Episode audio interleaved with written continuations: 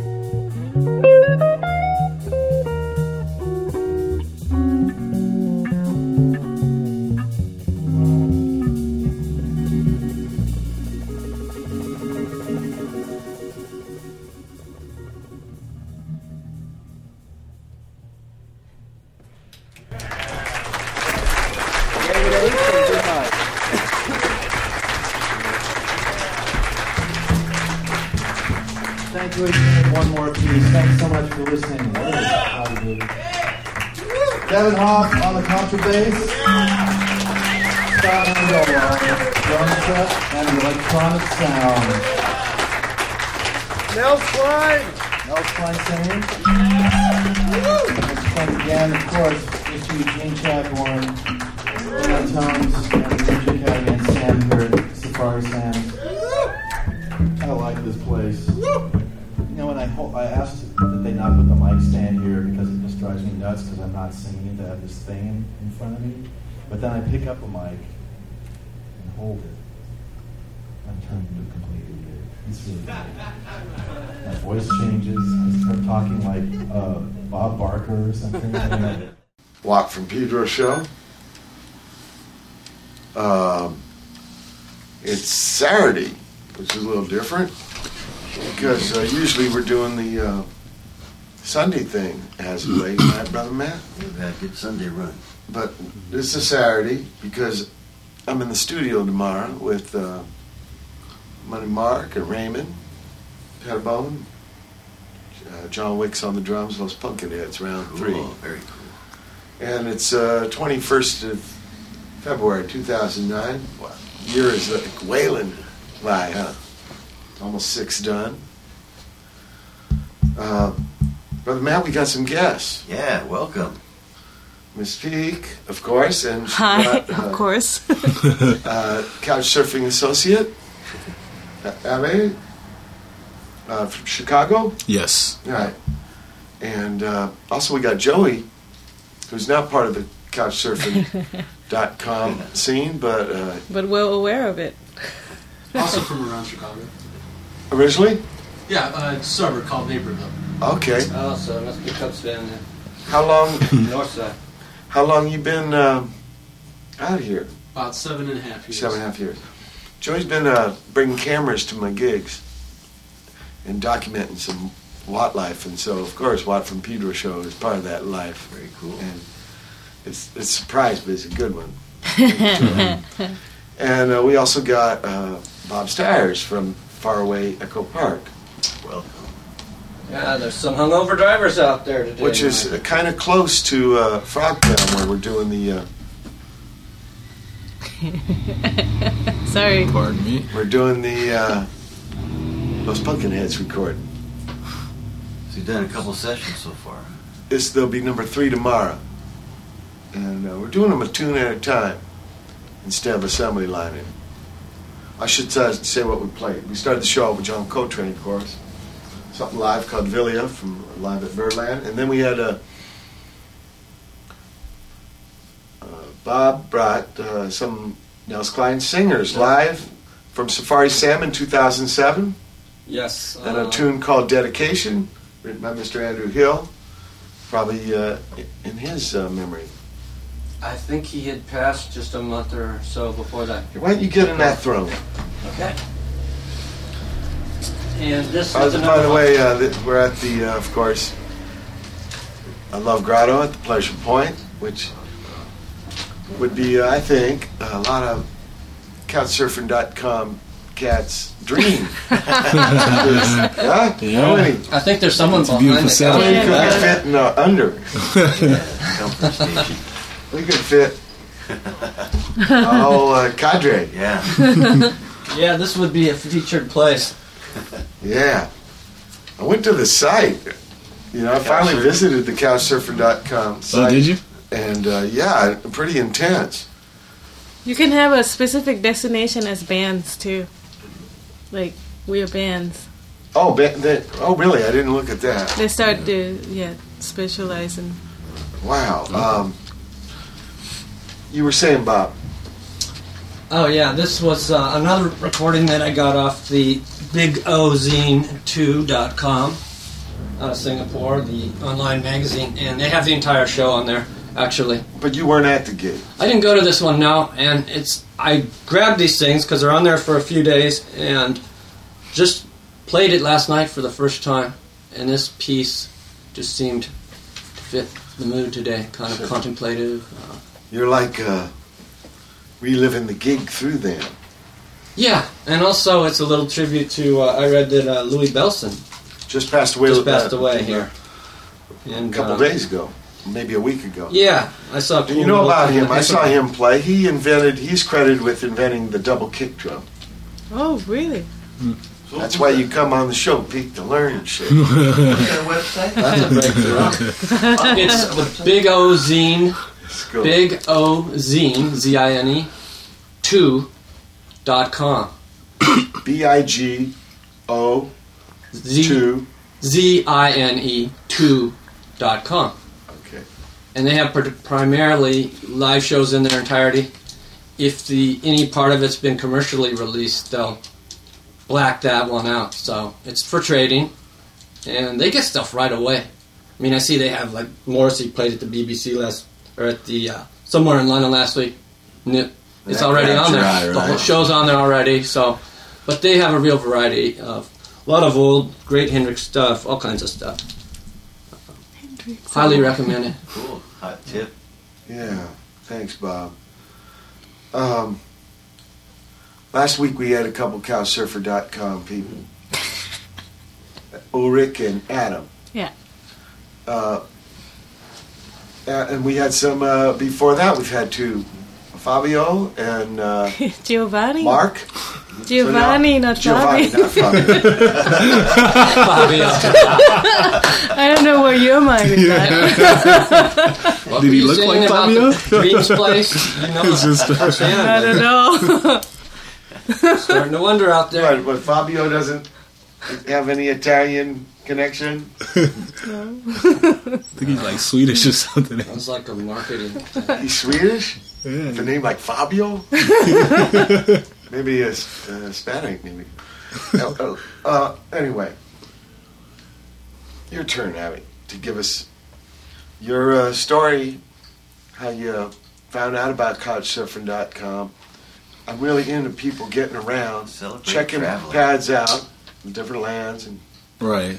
but then also letting those lands and different pads checking you out. Right. So I really like this. So I'd like you to talk about uh, your adventure. Okay. Um, well, my experience with Couchsurfer actually came when um, I was supposed to volunteer at the Sundance Film Festival in Utah, and I've never been to Utah, so I don't know anyone in Utah. Park City. Yeah, in Park City, and I mean, it being a ski town, it was already expensive to like you know find somewhere to stay there. But then with the festival, everything was hiked up. Yeah. So, um, and I've I've been to a couple of them to play gigs. yeah. What do you One time, 22 de- degrees. Yeah. It was on a, because they were having the Olympics at the same time. yeah. they Salt have Lake Olympics City, up there. Yeah. which is about what 30 miles, 20 miles away. Mm-hmm. And uh, That was big. this was on an ice rink, outside ice rink, uh, ice rink while it's already snowing. Damn. I mean, it's free. My fingers were like dowels. Yeah. And I was wearing a pea coat. It didn't even help. I was laughing. It was like, wow, this is. That's funny. Anyway, back to your story. Okay. Uh, well, um, yeah, I had previously heard of Couchsurfing, never checked it out. How Just, did you hear about it? well, I, well, I heard about it like months before. You know, just someone mentioning it, and didn't really pay that much attention to it. And then when I decided to um, go to Sundance, I was looking for a place to stay, and I t- sent text messages to everyone I knew, like, "Do you know anyone in Salt Lake who would let me crash at their place?" Yeah. And um, no one really knew anything. But one one of my friends suggested couchsurfing.com. You should try it. So I went on the website, um, and I'm not really big on like when it takes me a while to really get adjusted to new sites I go to because everything seems new, and I just don't want to sit there and figure out how to like sign up for your profile and all Oh, this yeah, other yeah, stuff. right. Yeah. So I went on. I went on there, toyed around with it for a little while, um, signed up for a profile, left it alone for a couple of weeks, and didn't really rely on using. Didn't re- really rely on because I didn't think it would be that viable. Right, right. So um, I I count on it. yeah yeah I went. So I ended up um, getting to Utah, and I was staying at a hostel, and the hostel turned out to also be uh, like halfway house and homeless shelter at the same time. Yeah. So it was kind of weird staying there. And I signed up for couch surfing. So, but no, like everyone I sent out my a request to surf to, Yeah. like didn't reply back because I didn't have any references. No one knew me. And That's th- what Ulrich was talking about. That's what I find out because we were uh, addressing the issue of, of uh, safety, and Yeah. trust, and Ulrich brought up this thing of references. Right. Yeah, and that's what that's designed to do. Um, and also vouching. So there's three and verification as well. Um, so there's three rev- levels of verification. Um, the easiest level is like they send a mail to your house just to verify that this is your actual address. This is who you are. You know. Right. Um, and then there are other levels where um, you actually make a donation to them through your checking account or something, which also verifies that Right, you're this right. legit person. So um, that's yeah, I guess that's just to verify that you're an actual. one? I, I there's a third one. I don't know what it is. People have been Oh, no, for cavity times. search. Oh yeah, yeah, Cavity search. Yes, yeah. That's the third one. that'll be, DNA test. that's your know what you- implementation. He takes care of I know a little about cavity search. really? I've been, yeah, because I've had to do borders, and the good, good strategy I learned is buck back. Buck uh, back. What does okay. that mean? Let's buck. Do I want to ask? Is that like buck? Sure. Uh, what? what? Wait a I was, minute. Go fast. Look, it's a strategy. You don't have to use it. Wait, can you can you explain that strategy? A do-si-do and an Alan Feel it out on your own. Okay. So, okay, so you didn't have, you didn't have Oh, these that way. references, so you weren't getting callback. I wasn't getting. Yeah, no one will. Replies. You know, yeah, people will see my profile. Like, okay, I see what you like, but no one else knows you. So I did. I'm not just gonna open Yeah. my home up to you. Which I mean, it sort of makes sense um, when you really look back at it. But um, so back to the hostel that I was in, and um, I was desperately looking for a place because I couldn't afford, afford to stay at the hostel every Right. night. And the hostel was also in Salt Lake City, and I have to like find ride shares to Park City every single day for the festival and back and forth. So um, and the last night I was supposed to be at the hostel, there was also couchsurfing party going on nearby. Oh, lucky. Uh, Yeah, I, yeah, I know. Ironically, it was like a few blocks away. It was a sake party that one of the guys from Couchsurfing Salt Lake was throwing. So um, I decided, you know, I don't know anyone in Salt Lake anyway. I might as well just go there and see what this is. Went there, um, had a terrific time, met a ro- lot of great people, and that night, like five people offered their couches to, for me to stay in.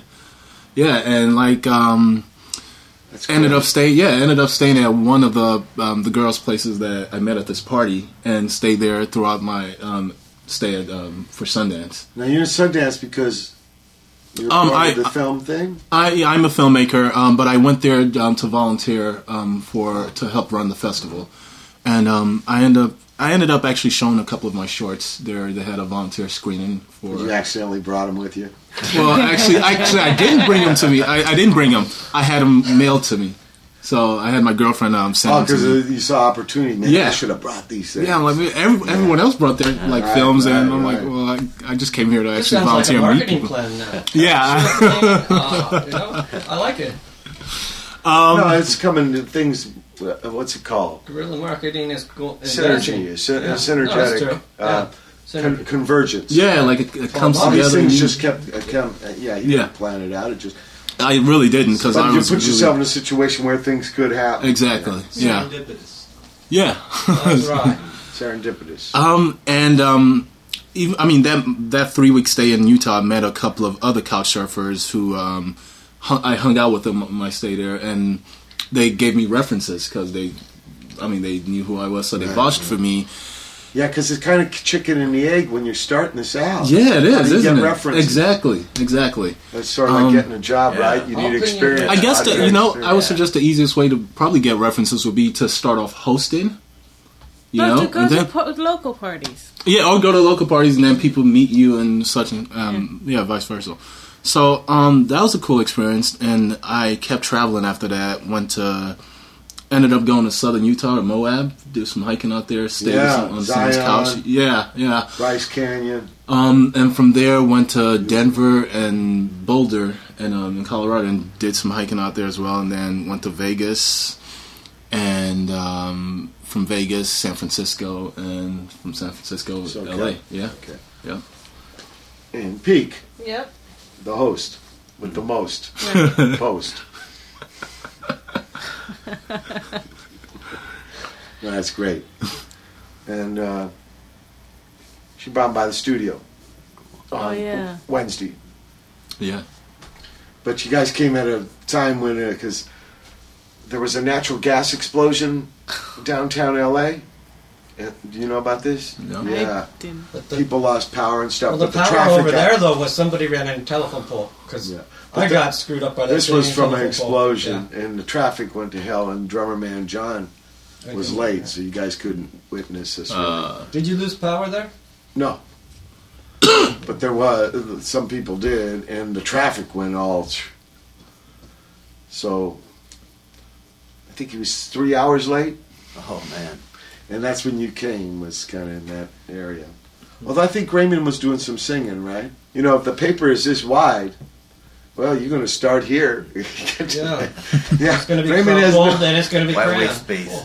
he has no uh, preference for just you know maybe we're going to have six eight syllables in this line no we're going to have whooping ass and so uh, this is kind of challenging when it comes to marrying it with the music yeah a line with 550 syllables Well, he doesn't stick with the Iggy Soupy Sales 25 words or less approach to songwriting. huh?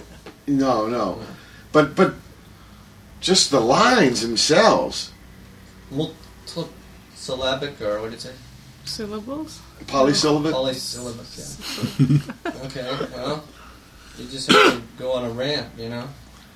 and that's what No, but it heard. happened. It takes a few Yeah, tries. that's what, that's what it It takes, takes a few, a few He likes the first take though. Find the phrasing. No, it- while we've been doing these recordings, he's been asking for multiple tries Oh, Yeah. that's different than the films. because the music is being made up right there. The guys that asked me to bring in bass lines. So you're actually And having then- textures live, live on the fly. Well, this is the way it works. They asked me to bring in bass lines, so I bring out the bass lines. I show them the drummer man, and they get a rhythm thing going, and then uh, Money Mark help with the form, verse, chorus, verse. In fact, that ended up being one of Raymond's lines. Kind of, yeah, verse, chorus, Verse, chorus. chorus. Saying this. Bridge.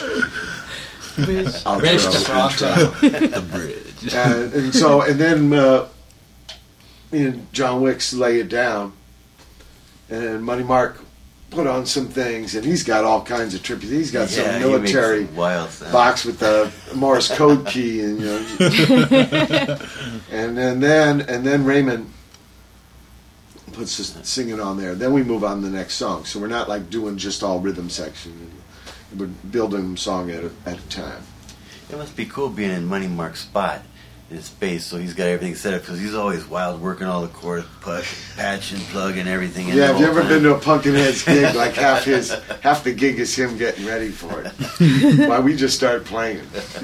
oh, so this is his workspace, then, so that's good. Yeah. Yeah. And he shares it with the sculptor, same area.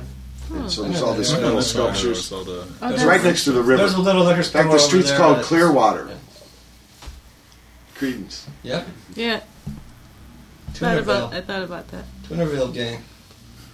Yeah, I like that. There's something about that.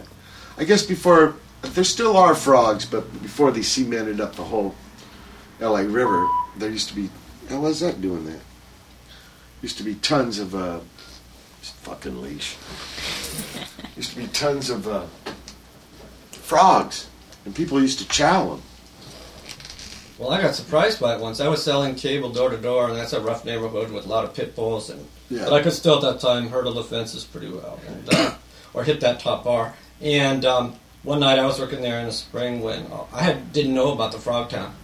I started seeing these spots on the ground. I thought I was having a flashback to one of those synergistic cheesy things, you know. And um, these frogs were just everywhere. You know, the, the humidity gets at the right level, and they're very camouflaged, and it was really a trip. So it's earned the name, yeah, you know. yeah. People been living on the river down there, you know, yeah. in those trees, and they got generators. It's it's, it's interesting. Urban nature. Yeah. L.A. River. Yeah, making use of. Let's play some music.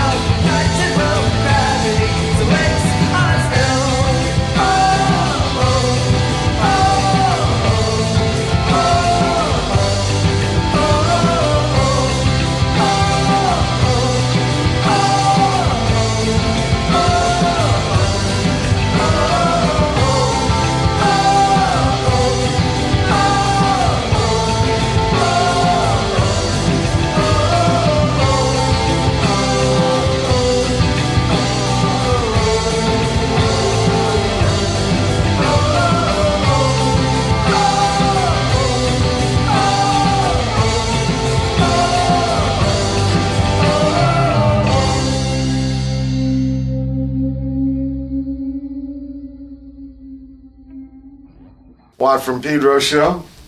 We just heard some music from uh, San Diego area. That was Swim Party with 25. Before that was Japanese Sunday and Tigers on Ships. It started off with Like the Sea by Lilith Velkor. Now, Lilith Vel- Velkor, character in a novel called Luminous Trilogy by uh, Robert Shea and Robert Anton Wilson. And nobody here is Twan here? He's here somewhere. I can't believe Twan don't know about Rob, uh, he- Robert Anton Wilson. Um, Because he's reading pretty one of his astute books cat. out of, up at his pad once. Yeah. Oh, so you saw it? Mhm. No, he was a guy who. Uh, well, let me go back. Uh, I was talking to you about. Bob did know about Principia Discordia, and if you're uh, kind of uh, ignorant to that, uh, you can see it up on my hoot page. I've got it because it was never uh, copywritten and stuff. Uh, it was. It came apart apart about by. Um, it didn't come apart. It kind of did because their whole thing is about the goddess Eris, uh, goddess of chaos. Uh, they're all about chaos, and uh, the only way uh, you can get a real revolution going is uh, de-system, uh, flood with knowledge, and this is going to lead to very much individual thought, so things will get uh, anarchic. You Not listen anarchic. to a boss. Yeah, have anarchic, not archaic. Anarchic? Yeah. A lot of anarchy. Like, uh, the, yeah, be all crazy and chaotic, and uh, Kallisti is the name of the apple, and uh, this is the only way that people are going to get some breathing space in personal freedom world as uh, more technology and Getting educated. um, concentration of wealth uh, keeps people in line, and so you have to have uh, personal crazy fits. Of, um, a lot of humor. Mhm. So in the '60s, they were putting together this thing called uh, Principia Discordia. There was no internet yet, so they're sending around mimeographs. Uh, they're not even Xerox machines. There's mimeographs. Remember that think cacophony smell in grade society school? Like, like the soldiers, Yeah. the cacophony society. purple putting ink. it into action. Ah, yeah, The purple. purple ink, yeah. It would fade. Yeah. stuff would fade. But anyway, they're sending this thing around, and so one cat gets it and finds. Uh, usually, it's like kind of hermetic stuff. Do you know about hermetic stuff? Yeah. Yeah. Hermetic is this idea that Teachings, ancient teachings. yeah, arcana and esoteric. Um, that there's uh, one truth, but it has so many names and Has it's had so many different uh, eras, and uh, nobody really had a handle on it. Everybody takes turns on sharing it and getting self-righteous about it and t- gets it off the path until the humility somehow, or they get beat down and they let it go, control of it, and it, also the newness of people finding out about the new cats who come on board, and it keeps it living. So, uh, or it gets all perved out and uh, old boys networks like uh, yeah, Freemasons. But the Principia, I think that was there was a mathematician or someone Italian Principia Discordia. that to us Discordia means way uh, back. chaos. The Principia was up. I'll have to ask Raymond about that. Yeah, the the it's it's it's it's it's a sarcastic, uh, well, more ar- I- ironic, and uh, having fun with these things. Yeah, like- an idea like humor is our savior, savior Mm. in some of these things. These, they were very intelligent people, and uh, binding together myths and schools of thoughts and uh, mockery, self mockery on this stuff. They put together this work.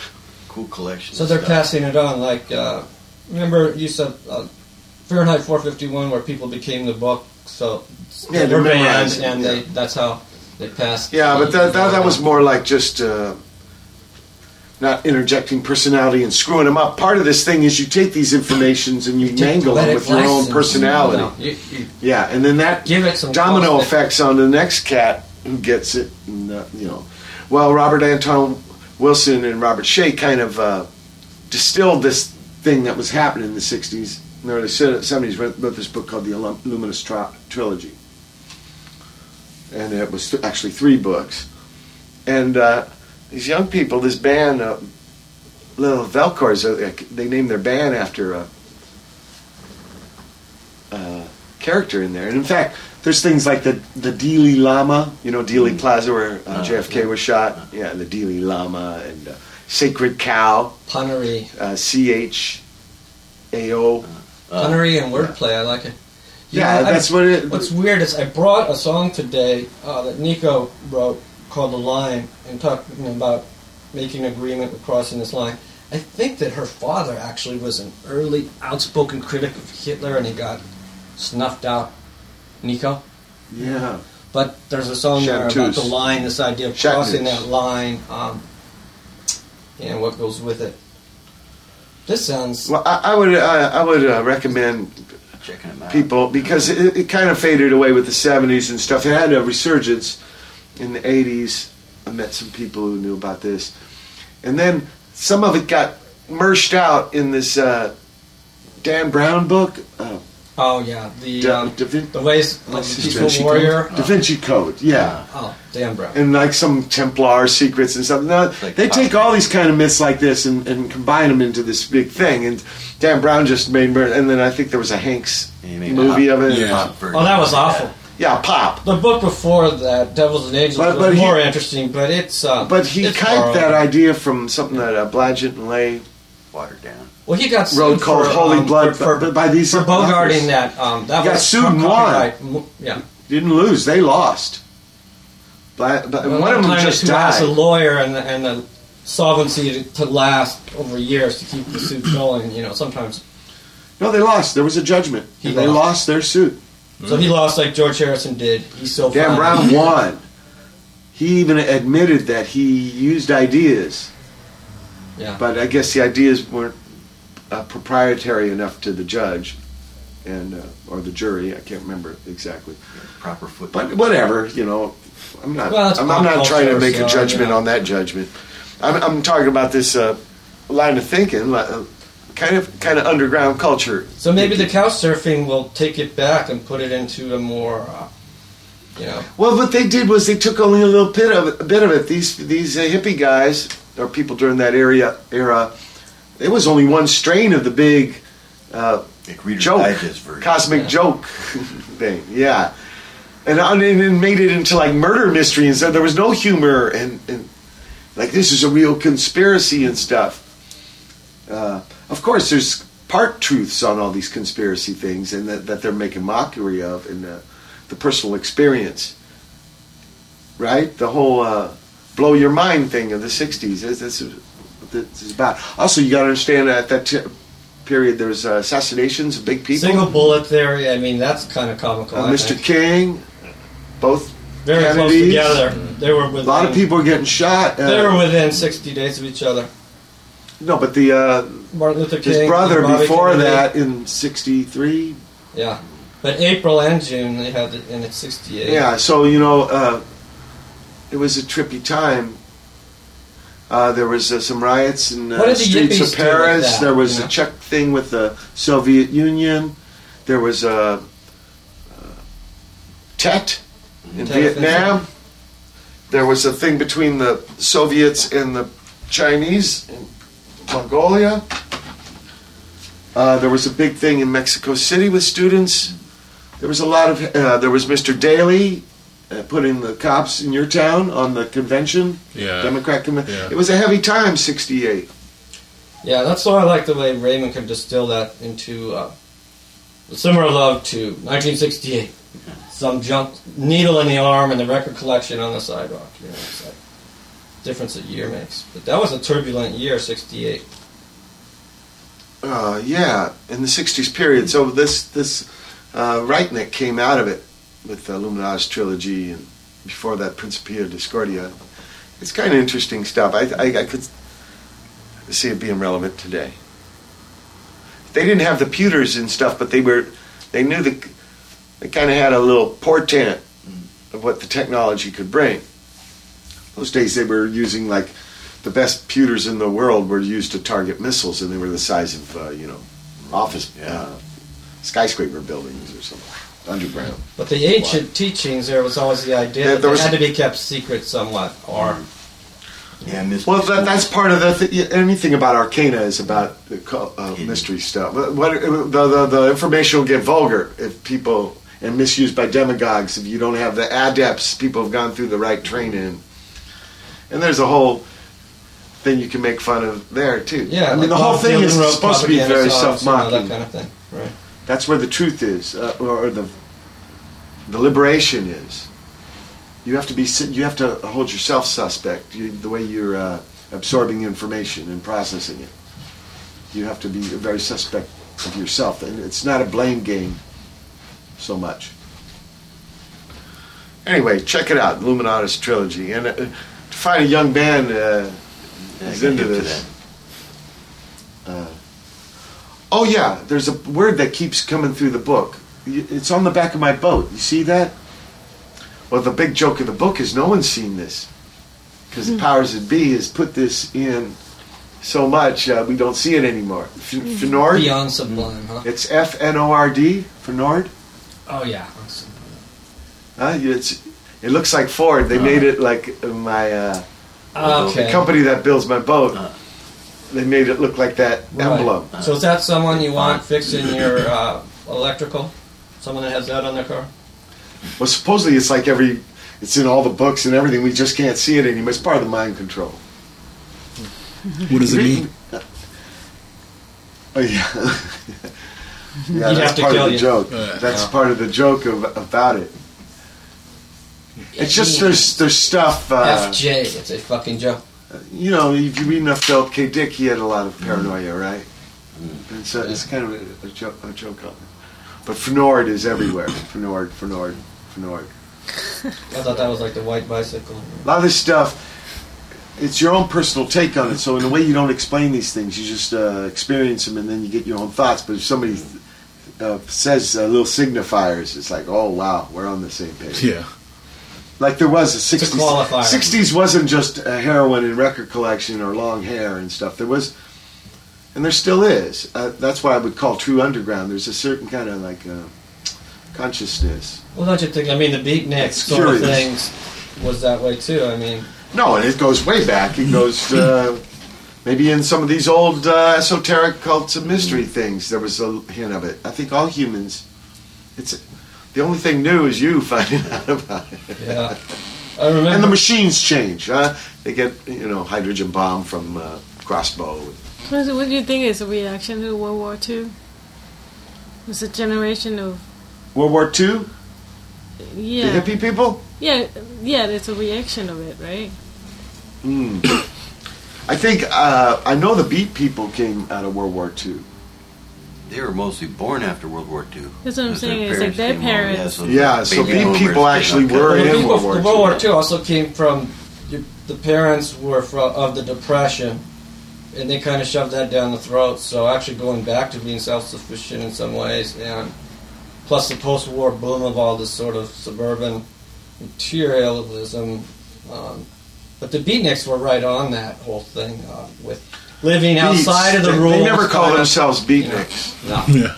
The beats and, and beat beatnik sounds like uh, rhythm. Daddy-o. Beat.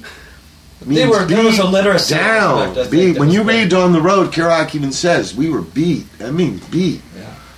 uh, slapped. Yeah. That rhythm. Although those cats were way into jazz, big time. Yeah, they liked They identify with the beboppers. Oh, Beth Herman, that club in San Francisco in Yeah. '58 must have been a lively place. Actually, too, you know, uh, Clint Eastwood, he was a sailor when he went to those bebop gigs. There would be servicemen, too. Uh, enlisted men looking for. Well, some of the original happening? hippie stuff was an extension of that. I mean, the Diggers in San Francisco seemed like uh, a logical step from the Beatniks. You know, they were more organized Beats. and everything. The Beatniks is a, like. But the media. Beats uh, were their own thing of uh, yeah. of being an individual and literate and. Uh, well, you know, Richard Hell told me, kicks. They were into kicks. They weren't political people at all. And then Charlie Plymell, my poet friend, who lived with Ginsberg and uh, Neal Cassady. Really. Yeah, yeah. In fact, uh, I just made a some music for. Uh, he read poems. He just Neal double Spiel up. is is a trip, man. he How he could drive that bus and then be spieling and uh, wow. Just had no double uh, bypass surgery. Charlie oh, it. Oh, yeah. Uh, Neal, yeah, was a trip.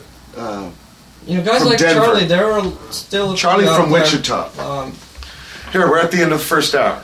Uh, uh, February 21st, 2009, Pedro Show. Hold tight for hour two. February 21st, 2009. It's the second hour of the Watt from Pedro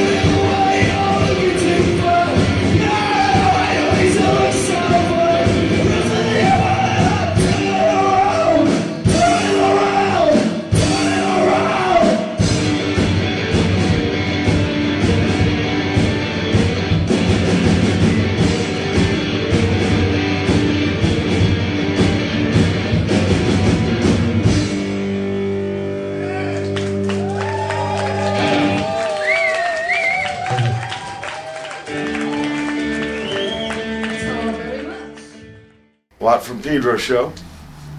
Uh, second hour, we started off with uh, Kawehi with I Feel. I think from Hawaii. And then Little Johnny Rockstar by Microfiches. They're from India. First time I got turned on to some of that. And then Information Freak by Useless Eaters. They're from Memphis. That's U.S. And then uh, Dub Tone. yeah, what a title. Uh, live from uh, Sakashima. They're from uh, Tokyo. And then uh, Wheels, another live thing from a band called Come in Tokyo, but they're from Edinburgh, Scotland. Uh, so, Abby. Yeah. Uh, how much longer you got on your track? Um, actually, I was just talking to Peak about that. Um, I'm thinking I have to move out of, of, of my apartment in Chicago Yeah. at the end of March, so I have to go home at some point in March. But I was thinking about after moving out, putting my stuff in storage, maybe possibly continuing it. Round two? Yeah, round two. Yeah. exactly. And So- any idea where Well, um, I've been. I've been talking to some people about um, working in LA a little bit. So come back to SoCal? yeah, so if I get some work out here, come out here a little bit. But then I wanted to head to Mexico afterwards. Yeah, Happening. yeah. Where So, to? I don't know. Big- You know? Yeah. Brother Matt went Where? down and paddled kayaks in Wales. Really? Yeah, Where was that, Brother man? That was down. I flew into Loreto and then uh, did the Sea of Cortez. There's a bunch of islands out there that you just camp on the beach. Yeah. And you're just sitting in your tent. You're look out, they're flapping. Whales are going right outside the beach. Breaching. Nice. Really bitching. Nice. Yeah. You just paddling along and the water starts boiling all around you. Then all of a sudden, yellowtail just start jumping up. It was- Wow. Fish roll. Yeah, it was righteous. That's good. Nice. That's scary. It looks just like a Corona commercial. Do you Really? feel like they're gonna eat you? With Do it? you ever thought that they're gonna eat you? Like Whales eat uh, plankton. I know, I know, no. but it's Sperm like whales, I guess. Pinocchio. You fall- I ate some of the yellowtail. Tuna have teeth. But he found his dad in the stomach of the They whale. communicate with you at all? Jonah? You personally? You know yeah. that Bible story? I was tapping and whistling and stuff. The dolphins Sorry. seem like they get into it because they'll come by and go under my boat. But uh, They're really friendly yeah, dolphins. They've actually slowed down. They can mimic our speech pattern. If you just have to have a machine to slow it down. Really? Fascinating. Yeah. And they We communicate got 'em like off two here. or three hundred miles away with their sonar. When I'm paddling, they swim by me all the time. And Dr. John Lilly used to do Special K and, and communicate with the dolphins. Right, right. That was Yeah, one of those quite a books I read about. Yeah, that's, That's pretty quite a trip. cool. Interesting. Yeah, Get in sync. K-hole. That's the synergy. dolphins. They were using them for like war stuff, planting Yeah. bombs. Really? Wow. Yeah, U.S. Navy, Ru- Russian Navy. Had a Um. Um, there was a Yeah. documentary at the Sundance Film Fest called The Cove that was about dolphins and um, how they're using them for tuna meat. Chowing them? Yeah, Wow. yeah, uh, especially in Japan. Well, there's an old tradition there of that. Yeah, Yeah. they- that, that whole bay, they, they herd them in the bay and just Yeah, and just the in way they collect them is just so brutal.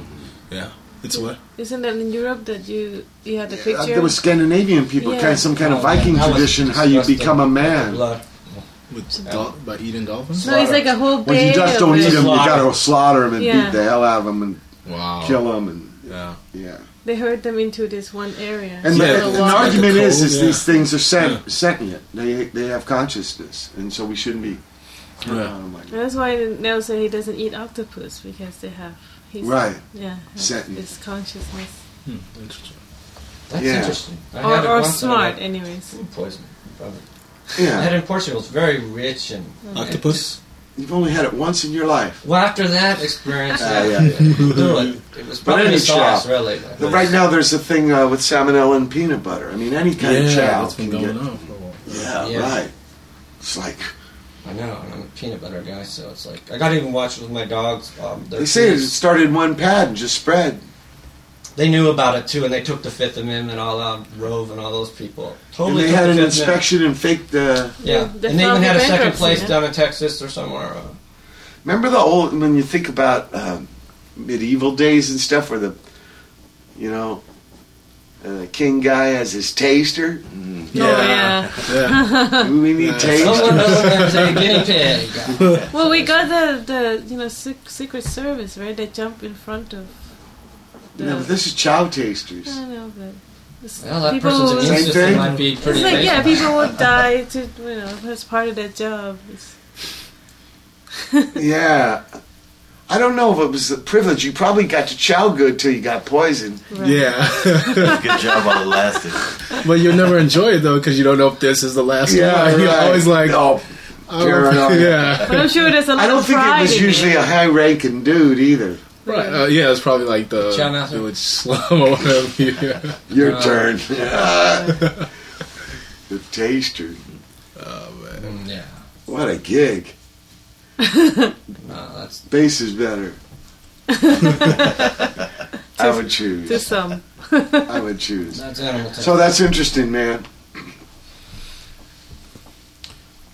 From SoCal, Mexico. Yeah, I like the idea of not knowing where I'm gonna end up next. Ah, yeah, that's what uh, some your other people said. Kind of like an Adam said. Uh, he said just he before he used to travel and have this big schedule and plan and be all I hate anxiety. that. I hate And then he said he let that go and just let the tangents Right, take. because I mean, if you have a schedule and the, you, your plans don't go according to the schedule, Mm-hmm. you're number one bummed out, and you know you just put all this work into something that's just it's not you know it's not going according to plan. and since so many possibilities can randomly show up, Exactly, yeah. Murphy's law always rears its head. But th- that sounds like a great journey because it's somewhat of a guided trip, though. In that, with all the screening you get on the couch surfing, and there's it comes somewhat. I don't know if it's a collective consciousness, but you know what I mean. There are certain a bandwidth that people are drawn to a certain thing, and I could see how you want to keep going with that. Yeah, yeah, I do.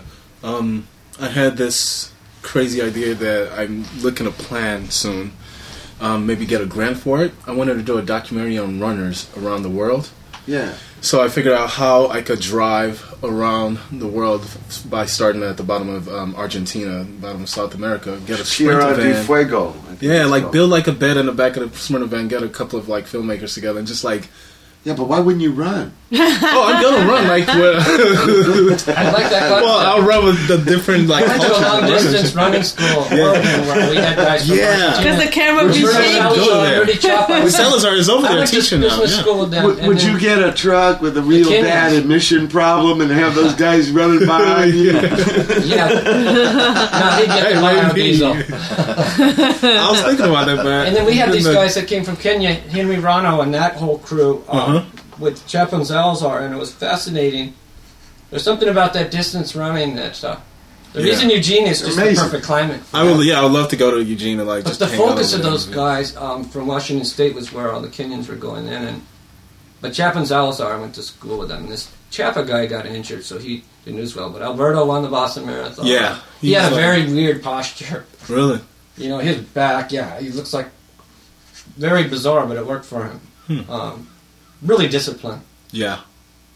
He's um he there's a Nike program that he's the head of now, where Nike's trying to simulate um the atmosphere in Kenya, in the mountains in Kenya, in or in the mountains in um, like Elevation. Oregon. Yeah, so they have like this facility where like the humidity and the air inside of it, it's supposed to be regulated. Where That's that Phil Knight Yeah, th- can afford to do that stuff. Exactly, where they're pretty much cutting off. I mean, these like runners that are in the program, they're like cutting off um, their air supply sometimes. Like you know, just at measuring the, the amount of air they're supposed to be. Oh, Yeah, while sleeping, and they sleep in these weird like.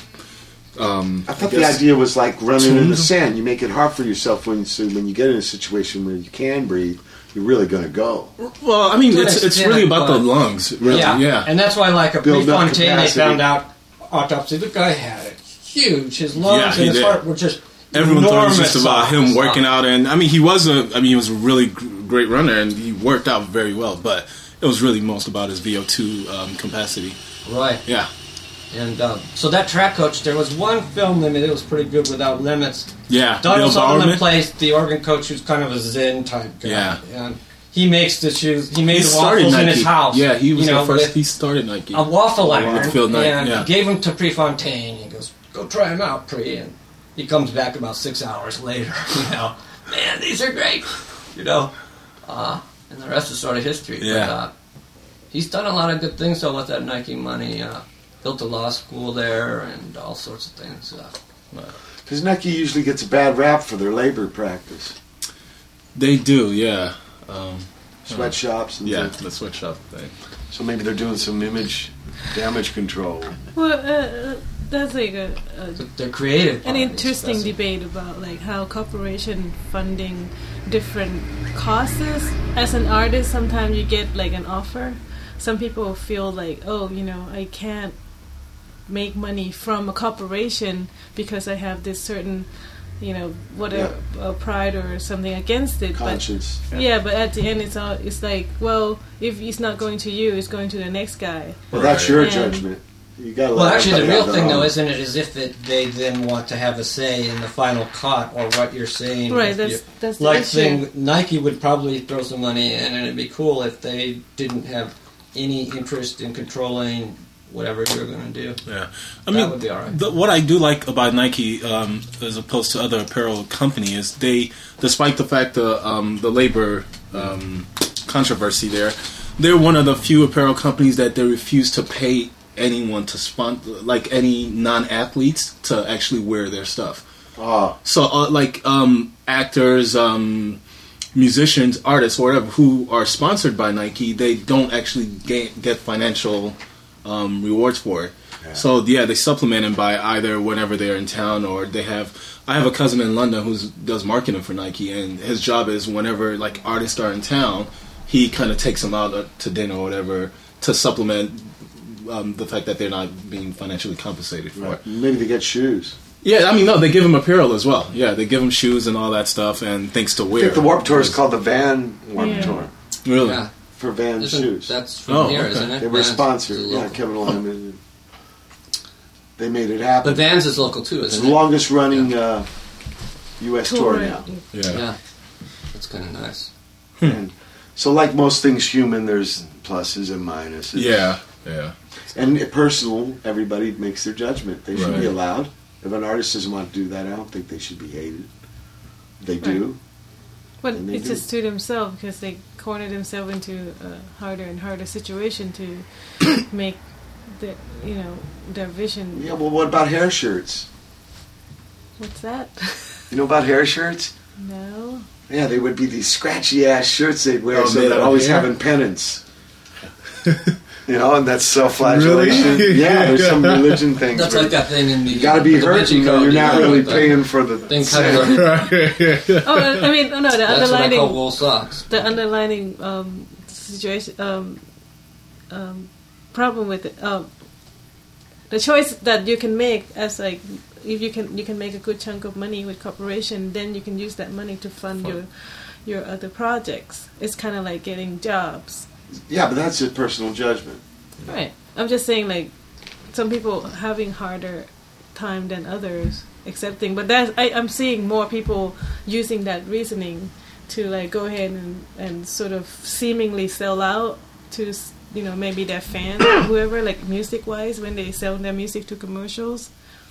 And some fans would be up in arms about it. It's like, oh, you've gone commercial, or You know, I like it. I know. I know a a situation product with and um, Violent Femmes. Mhm. The music was used for Taco Bell or something, and one of the main cats in the band was very angry over this.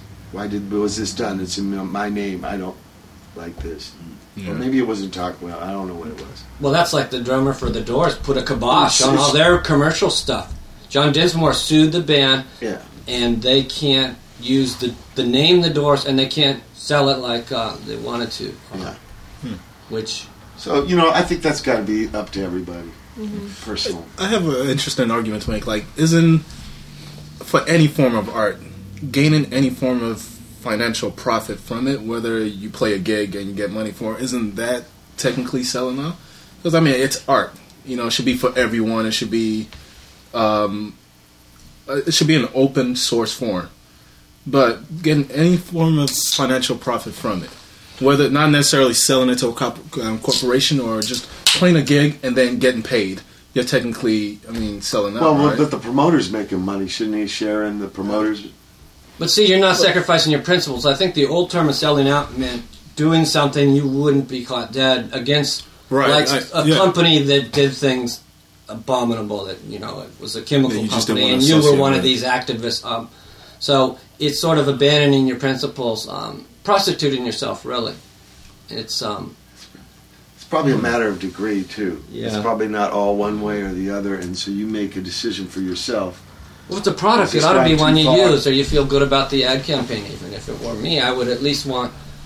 Otherwise, to just give it away, like you know, In the old days, like Renaissance days, you had to have a patron, a rich guy who Mm-hmm. just thought you were happening, Right. yeah, or the church. right. That that'll be that'll I'm be a great thing. yeah. Yeah, that that's created a lot of Yeah. dreams type situations. But But, it kind of limited yeah, the amount of cats who could do it.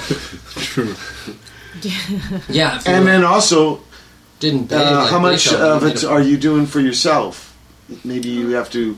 I know you can read this in the Divine Comedy. Of Dante, right? He's staying at people's houses at the end, and uh, they make their appearance, and they're very glorified. And Yes. this was some kind of compensation, huh? So yeah, that's that comes down to like as an artist, you start to get your ideas influenced. Right. By- You go to these great cathedrals, Yeah. and families would pay to have their little uh, chapel in there. Yeah. Yeah, And the whole idea of philanthropy, some would argue, is some kind of spin, like Hearst doing the University of California and stuff. Right. Uh, maybe they got money not so honestly, so now they can fix the image by Yeah. being Well, charity. you know what though? A lot of the big foundations, what- if you see something like Rockefeller or Irvine, is the I worked in estate planning, and, and the laws were such that that's the only way. You you had to give it away in that regard, or otherwise IRS would No, just but take I, it. I'm also so talking about image in You're people's talking about- minds. yeah. Like spinning an I mean, a lot of in your own- corporations definitely do Yeah. that. Uh, we're talking about Starbucks. yeah, public Yeah, relation. and Whole Foods doing that. So Starbucks are Finessing the like, um, yeah, giving like um, scholarships um, and all that, but they're still. Um, you said only they're only forty percent. I don't know the percentage, but it's not sound. You know, it's not as much as they make to believe. They're not given Right. as much Yeah. as an athletic scholarship, even. Which, Right, and I mean, they're the way they're making their um, money is still pretty shady with the the farmers in all these third world countries. And only forty percent of their the coffee they actually buy in It's is fair trade. Yeah. You know, so Stuff like sixty. There's only of their so many profits And also the way they completely, you know, yeah, exactly. The way they compete with uh, The mom and pop yeah. Yeah. coffee shops. Right, It's yeah. pretty. it's yeah, it is vertical Especially- integration and the guy from Peet's um, actually had to teach the Starbucks what quality beans were when they really got going because he was from here in like 1962 or something and there, he said there's a finite amount of beans that premium beans that can be grown on the planet because of climate and everything else Yeah. and so they're obviously not selling all premium uh, coffee it's not physically possible anymore Yeah, or where they put the stores, like where I live in Silver Lake, the people that are there now, they have no idea. They're sitting on an old gas station with all kinds of noxious fumes there uh, yeah. that wasn't Yeah, properly taken apart. You know what? That might be a couple doors down to the coffee shop that's been there for many 30, years. 50 years, and that's yeah. why it's there. Yep. Yes, They by can the take- Astro there. For They can instance, take the Astro's been there losses. They have so many thousands of other stores. They can take losses there. Yeah. Well, you know, Deep with all these places yeah. going out of business, like there's that Kmart over on San Fernando Road over there that's been Well- vacant for years. But some of these big chains, like Circuit City, um, in the past not year in LA, you had the Akron, then you had uh, Whitefront, and somebody took over the building. Yeah. Um, I don't know who's going to do that, but there's hope. Like what I really like about the San Gabriel Valley with the Asian influx is instead of tearing down, taking something existing and making it into a viable space um, is very cool. I like Polishing the a turd. Well, no, it's just being smart. It's why waste money all on on building new and when Because there's money to be made building In- new. Yeah, In yeah. yeah, but see these are people that just Then want you to can, set up in their fact, mom you can posh- leverage money on Of course. leverage. Well, that's why we're in the mess we're in. Is this Yeah. leverage buyout crap? Yeah. Um, futures. Uh, you want to buy some base futures? I have Deriv- like what's DNA. Uh, You know, I mean, it gets Derivatives. crazy out there. And But there's no real. Uh, uh, there's no underlying security that has value. that's right. That's It's abstract. That's you know. called Wow. Bluffing. Well, we're taking it pretty much out into space, uh, Matt. Why don't you These take surfers it are further out in concentrated. space with your spin cycle? Cool.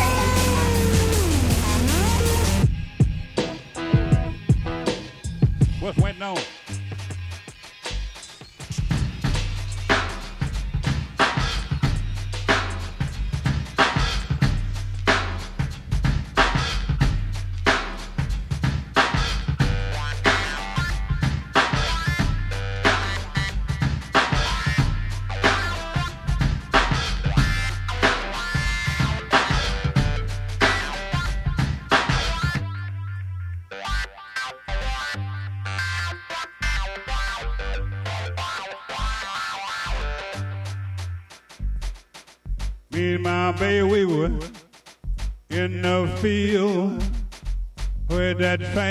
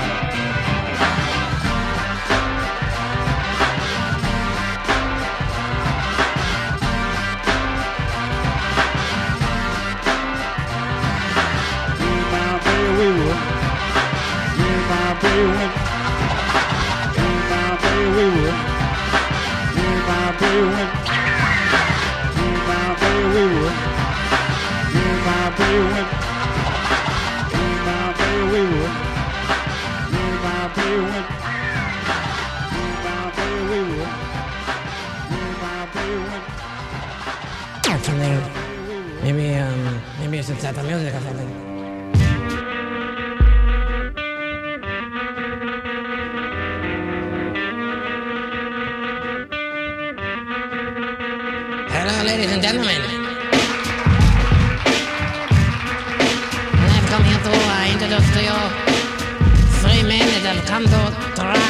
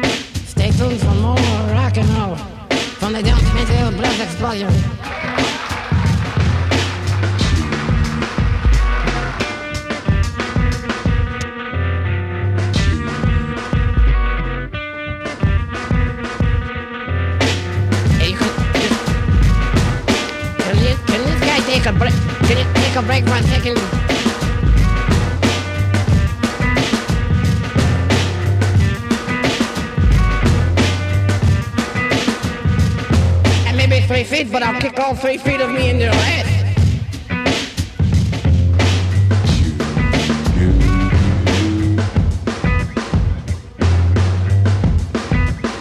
Judah Bauer plays the blues, and Russell Simins he plays the drums, and Jon Spencer sings the songs, and together they are three of the most exciting performers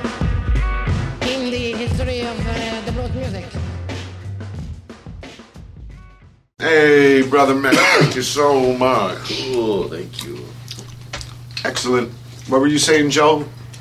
Oh, I, thought it, I was just hearing it in the background a little bit. It's got a little psychedelia feel. And fed Going through go back to my roots. We were talking about the beat, beat, beat mix a little bit, getting beat down.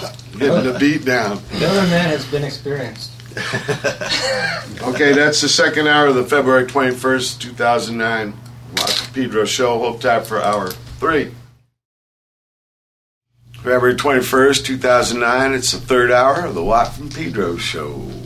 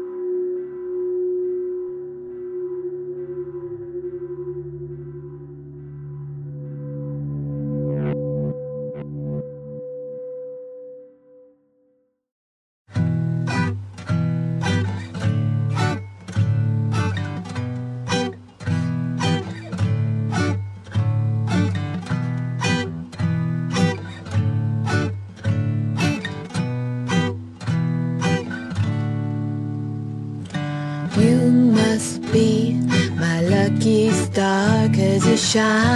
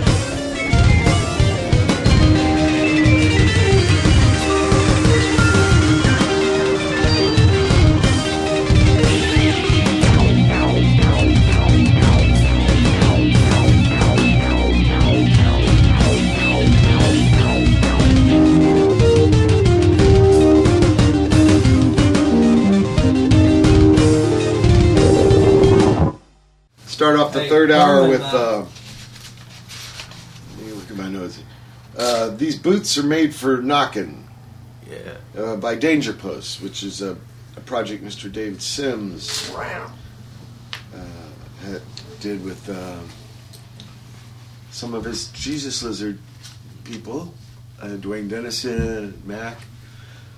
Uh, Jesus Lizard are going to do a reunion tour. And by the way, the by the way, their label Touch and Go just went under. Really? There were some good bands. no on more that new one. stuff. Yeah, Corey Rusk, they're shutting down.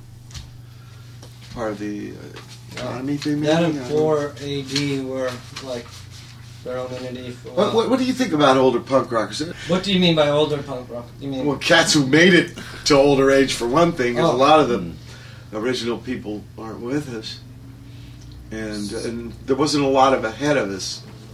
We'll probably see more of these sort of um, aneurysms and you know people dying of heart attacks. Um, sometimes it's could be a lot of things, but Well, yeah, I mean it's it's, be- it's, it's part of the journey. There's a beginning. but part of that there's is a there middle, was a there's an end. aspect, whether you did them or not. But punk was fast, and sometimes some of the some Buddhists would believe we only have so many heartbeats. Well, if you're playing at 120 beats a minute, then we're going to have the believe Neal that? Cassady a shorter. What? Wait. That you have a, a certain. He's saying the amount of lifestyle heartbeats.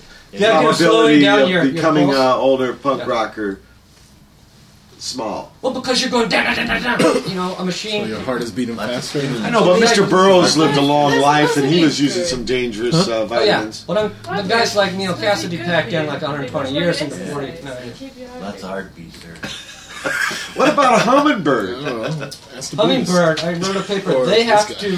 What about If that they don't have um, Right. something. What about that heart? Yeah. The If you hummingbird ever- has to. If they don't eat every half hour, they can't fly because that's a lot. Of, Yeah, yeah. But can you picture your heart doing that? No, Okay. but they're the ultimate deadbeat dead. I know that. they have a. Now, uh, next we heard Lucky Star, which is a Madonna song by Alexandra Hope. And then we heard uh, Waltz of the Black Swan by Decay of the Angel. Some cats I met uh, in Tokyo. They gave me their CD. Hey, would you play this? Well, sure. I'll play You're the ambassador. We're hearing a lot of good stuff. That's a lot from Peter. Well, you bring a Of lot course. of. I That's the always sway. I am Pedro. Man. No, they're not a Pedro band, Tokyo band. No, you are Pedro man. Oh, I'm Pedro man. Yeah, but actually I'm not from here. I came here when I was 10. You're born in Massachusetts or Virginia or somewhere. Yeah. Portsmouth. It's like these days, I don't really meet too many people who are from, you know, who are Brother Matt. from. Nice to meet you. from here. Third and Eldorado. I mean, you know that's going to be interesting if you're born in Third and Eldorado. In fact, a lot of my buds in this town are from here. Pedro 8 is, uh, whatever. Uh, transitory as your neighborhood. A lot of the cats in this town start here. Because you don't just pass through usually. Yeah, right. Freeway ends here. That's like true. Fresno. But a lot of my friends here, well, Richard fucking body, he got out. But yeah.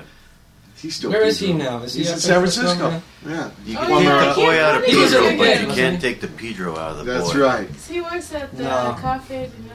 He does That's work there heavy, too. Heavy metal alloy that was not going to go away. It's your core. Um,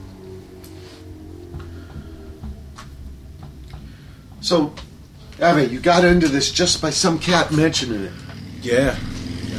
And um, You weren't just and cruising around the inter- internet. It was somebody mentioned it to you. Yeah, in a situation, Right. you had to deal with it, and this was kind of a solution. Mhm. That's so interesting. Now that led to a whole now another way of planning where Yeah. you're going. Uh, yeah. It did. Righteous. So. I think it takes a little bit. That would be hard for a lot of Pedro cats. I think it takes a little adventure Yeah. spirit. Yeah, because we're a little more like. uh, well, Yeah, a lot I- of dudes never get past PCH. Really? or they make that huge trip to Las Vegas. Once before they die. no, Whether I need it or not. Oh, I- But people here, it's hard to penetrate this town. I mean, I remember after one of these things here, I went to one of these places, uh, a local bar or something, and there's such a it reminds me of the Iron Range where people they know the business and they are not cold to outsiders, but there's a certain core here that's respected, and you are never going to have that by being an you know trying to move in later. Well, they trip on it because we don't do get a lot of visitors really. Yeah, if you with go the to some place there? and it's Yeah, hard to get trip, into a like- conversation. These guys have known each other since kindergarten. Yeah. They're Yeah. not looking to meet people, so that makes it. a But but I see this. That's true. Like there's going to be a gig at Harold's maybe tonight or something. Harold's and you'll go there, core. and I see the way Pedro people mix in with the out of town people because there's a lot of people come to those gigs now, and they ain't a real problem. They're not giving them a hard time. Oh, not at they're, all. it- they're a little uh, embarrassed. Uh, I'm not embarrassed. Uh, self-conscious. not yeah, not self conscious. Not. So yeah, they're not gauging the behavior because uh, out of towners are looking at it. Mr. T. But they're not really that. judging on people. No, it they kind of dig cool on deal. people.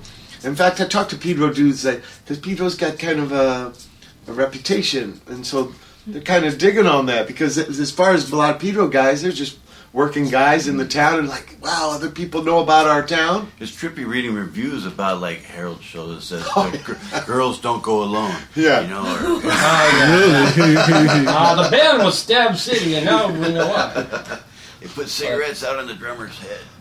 But uh, I think That was. Pedro guys, in a way, people kind of dig it a little bit of the notoriety. They don't flaunt it or anything, but they think it's interesting that people from the other towns. Because the provincial thing is to hunker down Right. and uh, them and us. And But they're not Pedro going guys ain't that bad that way. No, Yeah. no, But no. do, you, do you think internet itself have changed that kind of mentality in general in places that You know, working people use internet, but I don't know if they explore as much. They use it for I know. But it's couple a neighborhood just got source, like Mr. first time. Just got it. me how Go there in the daytime. other yeah, and they're using it for that email. Up at, you know, So- Mr. Teese has got this. I worked at the library there, and the crowd that's there in the daytime, the regulars, they've lived in that neighborhood their entire life. Yeah. And that was also sort of a working immigrant neighborhood that those people held on to that core. It's Yeah. real to them, and they're really proud. Um, and you get all the history. I mean, it's it's really it's nice to have some place you can go that's like the pillar of uh, the community where these people have been there and they're not going anywhere. So you can find out what As it's long about as from the people are source. nice to each other. I like Yeah. that part. Um, yeah. well, you go in there as the outsider. There's You no one- kind of listen a lot. You know, someone once said, "It's not where you're from; it's where you're at." You know, a lot of that stuff is uh, random. You open your eyes; they tell you the name of the place, and then you make decisions in your life, and you make something out of it. And treating people the way you act with them is part of your choices, and hopefully, you know, they're conscious of their behavior too, like that. So, to see that in Pedro, the gigs and the them with the out of towners, there's no problem. I like it. I like it. Well, has anyone promoted the town more than you? I mean, honestly, I mean, to a different wor- universe. I mean, to the artistic and music Pedro. community. I mean, I remember when, uh, well, actually in the Reactionaries, before the Minutemen, I painted Pedro on my bass. Because I went up to the punk scene that was up in Hollywood, really. they were like, and we're from LA. Yeah, they didn't know what Pedro was. Yeah. So I painted on my bass, and people thought my name was Pedro. and Napoleon Dynamite hadn't come out. Some people saw it on freeway sign, the name. Uh, some people, there used to be this Marineland thing, and they were taken there as kids or ports of call. Ports of call, yeah. But no one had any idea, really. But you know, though, you mentioned this when you play in Pasadena about the, the where the 110 is a street. Yeah. And it ends in. Up, begin- where I grew up by Sierra Madre, um, even um, I remember Pedro Suarez correcting me. It's people. Mexican kid that's never been outside of our neighborhood knows though because he's got family. It's people. It's And this is like fifth grade. It's a long time ago, and that there's an awareness. Well, I think one thing about SoCal is a lot of neighborhoods, uh, maybe, maybe especially a strip mall, a, a track home thing, maybe not so much identity. So maybe this idea that this place has an identity. I mean, we do have geography because we're the harbor, Yeah. you know. Uh, and where I was from, we had the Midwest people wanted their roots, and so they chose the San Gabriel Valley, and that's why it's kind of neat to see that family thing evolve into now the Asian community coming in and doing the exact same thing in the same way, new uh, mix and embracing everything, but it still is a core kind of this is cozy. uh, Yeah, we're and- staying here, and, when And I- for me, and I like that. San Gabriel Valley, Inland Empire, I'm kind of ignorant. A lot of their Yeah, it's like neighborhoods. a neat- The Inland Empire, when you, it's Did you- like did saying you- did you valley. notice too. There's the other valley. here? and then- that that it's not one big town. No. We're all split up Well, into got- all these little You've got areas. hills. Yeah. You fly over LA, it looks like one big thing, but Yeah. It's not on the ground. You've got Yeah, those but- gravel pits and things that physically divide, uh, you know, dry river beds, whatever, um, the railroad tracks. There's But some hills. not. Yeah. Like Harbor City, Lomita, Torrance. You don't know. All of a sudden you're in this one, this one. Well, that's more like annexing, you know, for tax reasons. Like, is this I know, but the, and also the. Uh, but the people who live there, if you talk to them, they know their their place. yeah, they do. They don't know Covina. they don't know Santa Monica. Well, that used to be the country. Yeah. Covina was, you know, but uh, groves for and- for an out like I'm a out of town guy, Oh, yeah. a SoCal guy, uh, But if you you might think we're all that's kinda- Angelinos. Yeah, I mean, I had Well, where that he's from, impression. like that, right? Yeah, I'm used to like one big city where different neighborhoods are in it, but it's was still like one big city. too. Yeah, Chicago, New York, Detroit was like, that. huh? You're from No, I'm from. Uh, I mean, I live in Chicago now. I grew up in Detroit. He's from Naperville. oh Naperville. Yeah. That's where Carducci's sister uh, and her brother Yeah. was living there. Um, that's sort of like what Covina is. You know, that neighborhood Yeah. outside. Were you right in, in Chicago? Yeah. See, I like Chicago. It's compact. Yeah. Where? What so part? That, I guess that's the Um, point. the because nor- the north side, I live in a Humboldt Park. More Chicago. Yeah. Well, I always liked Wrigley Field because of the shrine, not so much the team. And, What about the weather? and that it's cool. like that I, that's the It's one storming. stipulation of the that you know that keeps me from the city. Um, It can it's it's a change great so city. fast. It is It, it really is. It's one of the But greatest the weather's cities, a but the down. weather is is horrible. cold in the winter and sweaty in the summer. Nice art. Yeah, and I mean, you only get like three months of summer. You know, I mean, well, there is three But it months of can summer, be a but cooker, yeah, humid, and oh man. But I, I prefer that over the cold. Yeah, yeah, yeah. Like ten months out of the year, nine to ten months, it's it's cold. You know, the spring is you'll get seventy, window. yeah, seventy degrees one day. The next day, it's gonna be snowing. You know, that's what the Yeah. spring is like. So But you know, Chicago, for the Midwest, it's the, their New York City. Their It is, It's it the big yeah. town, and I don't think coast people understand that about Chicago. Yeah, it's trippy when you drive in, you're going through cornfields, and then all of a sudden there's it's Chicago. Yeah, I know. Yeah, And she's big, and you and you meet people in the smaller towns around. I mean, states and states over from it. Their dream: I'm going to grow up. I'm I'm going gonna go to Chicago. to Yeah, go to Chicago. Yeah, growing up in Michigan, um, I was um, I went to school in Michigan, and all the theater kids was either New York or Chicago. You know, Right, right, yeah. right. And whenever people would like, let's go somewhere for the weekend, let's go party somewhere, it'll be Chicago. Chicago. You know, it was always Big yeah. shoulders. Yeah, Well, you know, Milwaukee is the same distance to Chicago as Ventura is from here. 100 miles. They're so different. yeah, Yeah. You know, Yeah, it's they are. amazing what a different world it is. Kinda like We're an hour and a half lake away. and- but Chicago, I mean, in some ways, Los Angeles became that bridge between New York and Chicago. Is can be middle America, but yet it can be very sophisticated. Um, I thought and even That's Chicago, what's- that's what's good about it. all that. There's a That's lot what- it's- happening I thought Chicago was like a mix between New York and SoCal because it's got suburbs and it's got the big downtown. It yeah. helped build the country. It was What's great about it, it's like it's this huge metropolis city, but still has that small town feel. yeah, it you is know, when you're on the ground. Yeah, you could like walk. I mean, t- five miles north of downtown, you feel like you're in a suburban neighborhood. You're still in the city, though. You know. Uh-huh. So Now you want to do film? yeah, I do. Is Chicago the big town for that? No, here. Um, it's more here. Yeah, um, Chicago is more for like independent stuff, and they have a lot of commercials that could go through there. So, um. They had a tax in, uh, incentive a few years ago. Yeah, that really brought a lot of. they just uh, changed the one. They just changed it. People yeah. were running. From Oh, that. really? Here they changed yeah, it. They had Yeah. to. Yeah, I think now they're giving 20 percent really. Because yeah, because they were Bigger fleeing. Yeah. Yeah. So, but the thing is, Michigan passed a tax incentive about a year and a half, two years ago. Yeah. That they were. It was a huge one. Like if you're spending over um, half uh, five hundred thousand on your um, production, you're getting almost half of it back. You know. Wow. Yeah. So And all the Toronto jobs. did that, and uh, North all the jobs from Chicago went to Michigan, so Chicago's lost a lot of work because of that. Yeah. big.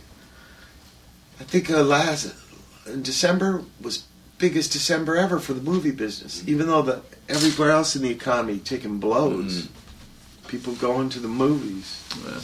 But there's fewer movies made. There are and fewer They go mov- more to the same. It's you know. whatever that helps them But the Sundance thing ain't about that, right? That's a whole different subculture. Yeah, that's what. But that well, That's it kind of is though, because some people use that as a front door to get into the big studio. The what? Sundance, the independent. Oh, Sunday. Oh, yeah, it, it really is. Any door you It's a can. huge- Comic yeah. Con, you know, it's Is there? now. I mean, I'm whatever. curious about this. Is there kind of like setups? I've seen this at other things, like in music conventions or whatever, where the big companies actually it's a part of a Yeah. promotion for their own things, So using like- the little. Infomercial of this Like, small, yeah, like cozy setting. Smaller Well, we're gonna or- we- we're gonna market this film as an indie film. Corporate underwriting. You know, actually, there were a lot of um, there were quite a few big with films with big stars in it at Sundance, which was surprising. Yeah. You know, there were films with Jim Carrey in it. Um, You Ashton think that's a studio thing, or maybe it's the stars trying to?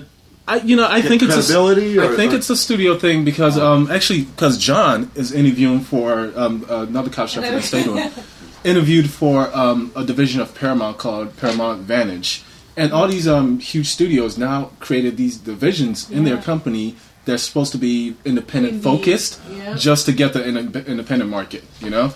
And um, so they operate almost as uh, as an independent company themselves, but they're still under this huge studio. It's almost like a minor league franchise. For Yeah. big league team, but Farm team. yeah. Mm-hmm. But So- isn't South by Southwest is kind of That's big what I was saying right? about It's music. just like that, right? I mean, that's there was this image that media. we're going to drive our van from Alaska and we're going to play a gig and get signed. And then this idea, well, the band's are already signed. This is a way to, to get them in front of a, a lot of press. Yeah. and Well, you give see them people a, like kind Pete of a Townsend credibility. that Yeah, they're, uh, in the in the yeah.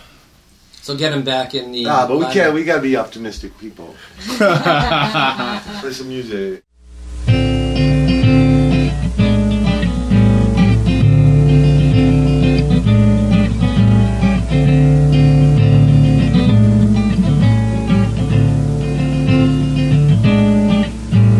I was your crystal ball. You looked and into me too far. So I coughed up all of my words, and they fell all over my shirt. And I blustered up a whisper. But your eyes were downcast glass, they couldn't help but look past, seeing future events all through your crystal ball.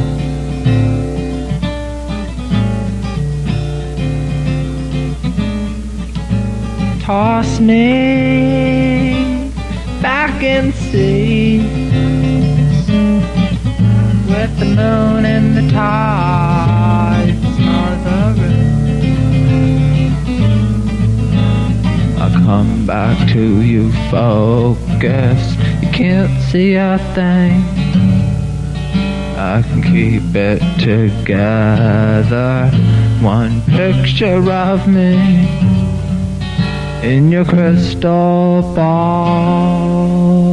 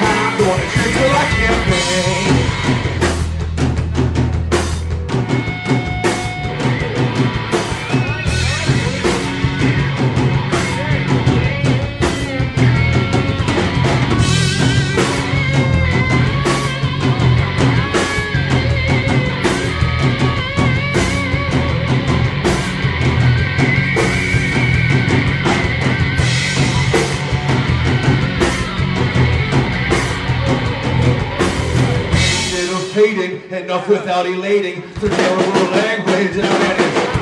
And I swear I'll let you work with the rhythm of a we got to got it today. But I be listen to the other thing. All the me so silly still look at my making look pretty. Singing this in the pieces in this so sleazy little.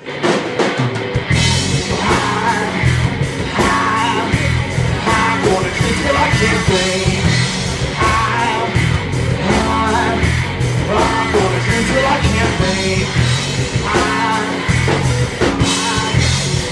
gonna drink I can't think.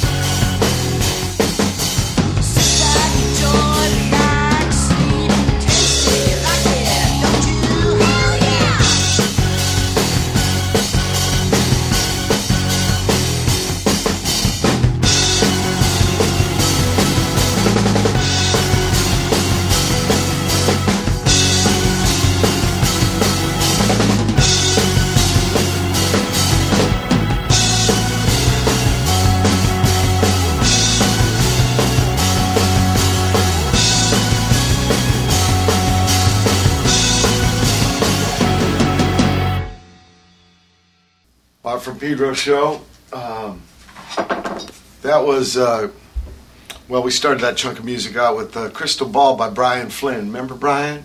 Raymond's nephew? Oh yeah, yeah, yeah. That's some of his music. Cool, cool. Yes, cool. Cool. And his name is with a Y, not with an I. I didn't know. Found it.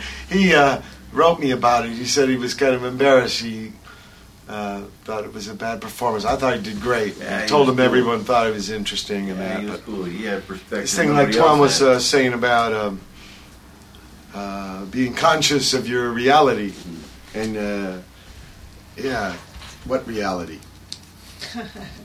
Gets Yeah, all- he but I thought he was acting pretty natural. He thought he was a little down. Yeah, he's representing a, a slice of life and a viewpoint. That, 18 that years old. really We don't usually have really 18 years represent. I took him to the train station. He's a sharp one. Yeah, and, he's um, cool. I was impressed. uh, Then we had uh, last known photo by Saltworth Sundries, uh, F, a song just called F, the letter, kind of Econo. A lot of possibilities. Yeah. No Maybe wasted that's how we should be talking, just with one letter, so people can be free to fill in. The, Yeah, by we the, should this do band's that. We'll call you W instead of Y, then, right? because it's not ambiguous enough as is. That's bad. Hey, W. well, that one's taken. Sorry. No, you wouldn't say hey, you'd say H T W. That's it. Totally. That's what texting is. That's just And then uh, uh, Good Luck by Hap- uh, Many Birthdays, my favorite band name. Because that's what I am, Many Birthdays.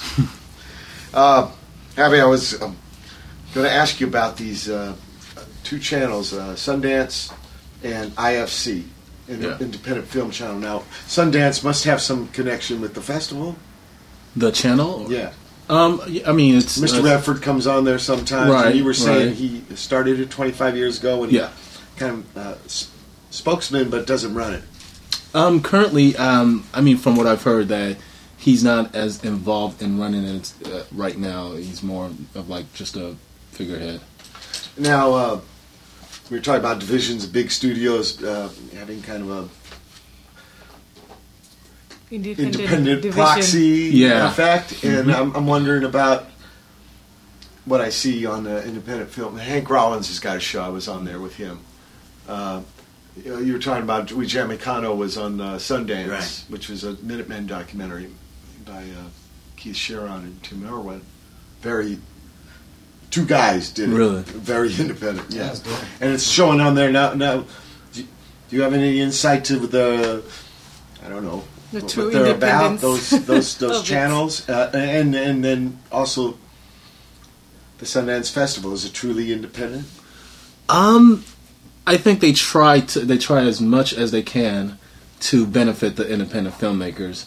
Um, the thing is now it's become so large that it's be, it generates so much publicity, um, marketing, and financial benefits for so many different companies and people and the filmmakers that it's almost kind of uh, I guess a negative effect on them. Their initial goal, sort of, even though they're ben- I mean they're they're doing good. Yeah, yeah. Um, I mean, will there be a difference between a Hollywood movie and an independent movie after a while? If the, is Now- there some co-opting going on? the thing is now, I mean, it's not a new thing. I think Little Richard didn't sell as many Tutti Fruities as Pat Boone. and you listen to both versions. I mean, you tell me which one you'd buy. I'd, I'd get Little Richard's. yeah, I would as well. but it seems Ain't this a uh, human cycle of things stay. Uh, I don't know. Something about uh, uh, tasting better when it's little, and then it gets yeah, big. yeah. The thing is, yeah, the purity of something would always get diluted. The the the more publicity it gets. So it's kind of a double edged sword there. Like you know, I when have the big this money great- comes in. Yeah, I have this great idea, but I want to tell and I want to be able to benefit people Yeah. from my great idea. But the thing is, the more people I benefit, the more people know about it, and the larger it becomes, and then the initial idea becomes lost, and it gets diluted a bit. You know. So like um, maybe this couchsurfing.com. I think that's what's going to eventually happen to that. You know, it's um, it's going to have so many people hitting up the site every day that some capital and the whole idea it's, it it's kind of almost you know turned on its head because the whole idea was a world within a world. Yeah. We're going to join with each It other because becomes it's the Econo. and, and then it becomes the, exactly becomes the world.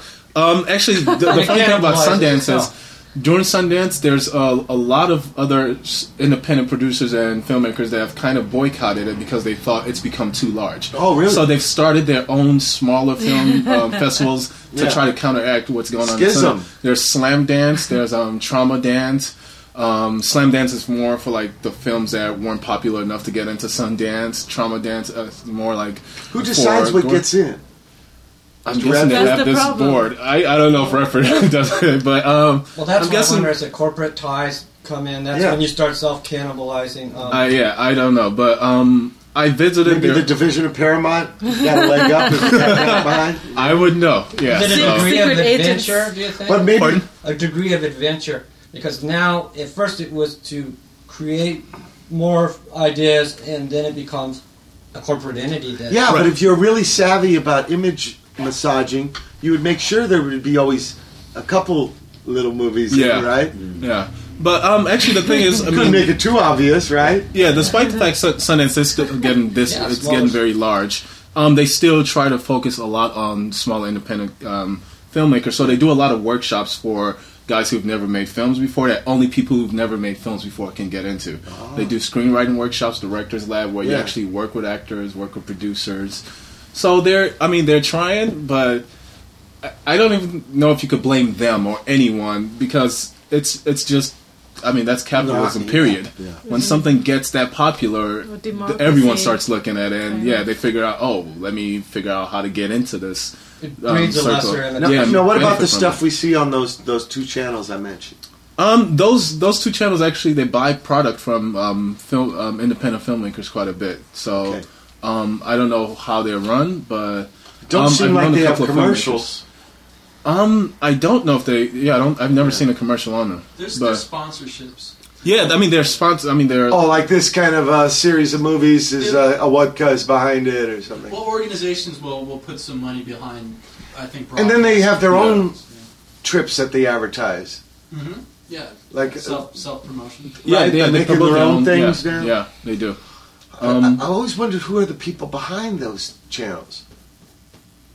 The festival must have something to do with that other channel. the Sundance. Yeah. Um, it's probably a Or is it separate coincidence? division. More, No, no. uh, I mean, no, they're the same. They're the same They huge are, company, but yeah, they're just like run differently, I suppose. Seems like IFC though just buys things without as much of a vision, um, and that can be good and bad. But I don't know. There's So another channel without that's so commercials there a zillion times. that I like. Um, Turner Tur- yeah. Yeah, Turner Classic. Unedited. In fact, Those that's are about good. ninety percent. Uh, yeah, I like If I watch any the TV, black and that's white. what I watch. actually, yeah, I, There's for, some for a tough year, I ass love movies watching on there, man. I love them. Yeah. Who's funding that? You want to see? Well, I guess Turner owned when he made that studio deal. He bought uh, MGM. um, MGM. He got City. all this library. content. Yeah, Really? Yeah. he knew that was the future with because he had the distribution of the Turner Broadcasting, so he could show those movies whenever he wanted and advertise. He started colorizing all those great black and whites, which I really I He stopped hated. that. I think people Yeah, got I remember on. when- Yeah, I remember those. Yeah. Yeah. But that was Yeah, cool. when He he listened. colorized Yeah. Citizen Oh, Kane. I will kill him personally. right? but uh, Colorizing. So, Citizen so he Kane is owns so his. wrong. So he owns the do. channel, just runs it, and Maybe it's like a kind of promotion for him. But then you have a a lot of the thing library. isn't. I don't think all payment is in coin. Sometimes you want image in uh, Mhm. p- uh, public mind Promotion. promotion. Yeah. Yeah. So and Al Gore owns it's interesting. One. And then you know, Yeah, He uh, owns a current. like you, current Abby, channel. you're an Yeah, artist. You're going to be um, want to bring some of your content TV. to this uh, really? uh, situation. Mhm. And is it scary? Um, Are you afraid of dilution? Are you afraid of compromise? Yeah, yeah. Because I mean, This eventually, running thing. yeah. As an artist, you you also have to feed yourself. As, as a filmmaker, Right. you, I mean, at the end of the day, the way you make your money is by selling your film. You know, so you have to sell out to some degree. So I guess you just have to make a choice between: Am I going to sell out to the evil corporation, or am I going to sell out to the corporation that's not so evil yet? Anyways, you know. So yeah, exactly. so I guess that's the choice you're gonna have to make eventually. And none of them bought my movie. I, I produced a movie. it's been in 21 film festivals around the world. So you Uh-huh. talk about Sundance Yeah. and Mhm. how big it's getting and how these things, they start small and then they consume themselves, right? Uh, but the, the, the antidote to that are there's, there's thousands, well, maybe not thousands, but hundreds of small film festivals. Yeah, all, all over the world. In my, in my movie, it's called Night Train. It played in, in uh, 21 of them. Mm-hmm. And uh, it never made any. Now, like- is it after the beverage? I'm sorry. Yes, it is after the beverage, after the, the wine. But we couldn't get the rights to the wine. James Brown song. We, uh, we we couldn't we couldn't get the rights to the uh, to the uh, wine, so we had to make our own label in the movie. So Yeah. that- Alright. that- Did you get the song from James Brown? or- no, no, it's not. In So, the so but but the, the the point being that. Uh, you know, all these small festivals that I just mentioned. At some point, perhaps some of them are going to be be in the position that Sundance Yeah. is now. Yeah. But, the, the, Oh, but what will keep on happening is there'll always be new small There'll things always be new happening. stuff, yeah. There's always a whole new crop. So Yeah. That's it's a great okay that thing, something- isn't it? Yeah, absolutely. There are smaller Absolutely. there are smaller sites that um, try to counteract what's going on with Facebook and the popularity of Facebook. Like, oh, Yeah. this has become too large. Yeah. We're going to start our own Right, place and try to start it over. It just- You it's know, and always- eventually it's that's a the- yeah, it's cycle. a cycle Yeah, exactly. Yeah. yeah. That and and will there also, will there be an alternative to couchsurfing.com? but there's always somebody trying to come up with a different idea that would is uh, using the formula of success, somebody else's success, to do the same thing, Co-op. so so they can benefit it. In like MySpace. Yeah, but I'm not talking about co-opting. I'm talking. What about plur- plurality? You just have more ways. More, One doesn't have yeah. to dominate. It's Right. a win-win. Right, but There's- that's yeah, that's what the Um, do you, do you guys know um, the British comedian um, Ricky Gervais? Oh, Sure. He's yeah, great. yeah, his exactly. Ricky His, Gervais, uh, the guy on the The Office. Yeah, Yeah. yeah, That started that. His whole idea is um, that I, I'm guessing his reason behind it is not to become this huge figure, even though he kind of is. He is, Yeah. yeah. Like you know how television shows they become so popular and they just keep going on for years and years, eventually going to syndication. Yeah. and Then he's they- like Gallagher. real good Right. ones like Cheers. Right, but he, Right. his Just whole idea, he just wants to do it for two years. Every sh- like The Office was only two years. Every show he's done, BBC Oh. Office. yeah, it It's was only two years. Yeah, it's great. So every show he does, he does it for two years and quit. Just I walks think away he's from it. against lazy thinking. Yeah. Yeah. You know what I mean? He walks Instead away from it. going He's like, yeah, I want to create something new. It No has to franchise, sequel, right. sequel. He tries to stay away from that. Uh-huh. Well, I mean, we've opened up the band. I mean, like with the idea of having 500 channels, and yet, why isn't there like? How come I can't find Felix the Cat cartoons on from the originals to whatever version? Just mm-hmm. why not have a Felix channel or an old school whatever it is? You still are seeing a lot where, like with the couch surfing, there'll be someone trying to mimic, but then someone will come on with something back to the true spirit. Yeah. Mm-hmm. Whereas right now I see it as adventure, but other people, when it gets co-opted, it'll be like, hey, that's that's a cheap and easy way, convenient like McDonald's to travel. Yeah. Mm-hmm. And so that whole mindset draws in a whole different. So then you change the name. Mm-hmm. Right? Or maybe some people want, uh, hey, those people know movies. Let them decide for me. There's too mm-hmm. many movies to watch. Laziness. Just la- laziness. Yeah. So Yeah. it's not just bosses. It's also gig uh, moviegoers Yeah. are being Yeah. lazy too. Now, did you write the song "The Product" or was that D Boon? Or You boom. what are you thinking about that concept? you know, let the products sell themselves. No, that's How called you do- shit from an old notebook. the product is The product uh, is the product of Catholics. the product, the product, the product, the I like product, that. the product. He's jumping. They're they're kind of similar things. the product of Catholics. And then- oh, actually, D Boon didn't name that one. I it was actually some shit from an old notebook. That's Oh, what I ah. call it mm-hmm. because he had D Boon. when I- He always saved his songs with rhyming lyrics for his songs. Yeah. So I would get just little notes he'd leave around mm-hmm. the pad. Oh, really? That's why if you notice songs I write with his words, none of them rhyme because they're just little mental notes, mm-hmm. thoughts, observations. His, the ones that have rhyme and meter, yeah, those went into D Boon songs. Uh-huh. to watch songs. Uh, Well, what about that thing with uh, Thelonious Monk? Uh, someone was saying, was this cobbled from over here? no, it's? Steve Lacy. The theory is now with Steve Lacy, a tenor player.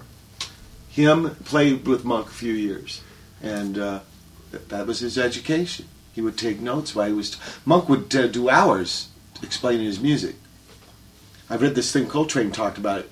they, he said the big contrast to him was Miles. Miles wouldn't say anything. You go in the studio and it's like, That's just feel it out. Monk would like, but publicly, Miles had a lot to say. Monk hardly said anything in public. It's just trippy. You different wouldn't Oh, notice. so Monk was more like Iggy in terms of really having a vision of what he wanted, and Miles did too. He just wasn't verbal about it. oh, okay. So he Miles was kind of a with his- guy his who would uh, put together the right people, and then Uh-huh. we're not going to talk about it. We're just going to do. Isn't that like how you tried you to do it? Bob and Nels. Bob and Nels. And Bob Lee was telling me, yeah, he just gave me this, and uh, he wanted me to ponder it. You know, I thought, cool, that's cool. Well, look, man, we're out of time. I want to thank everybody, man. It is Yeah, nice to have you. great show.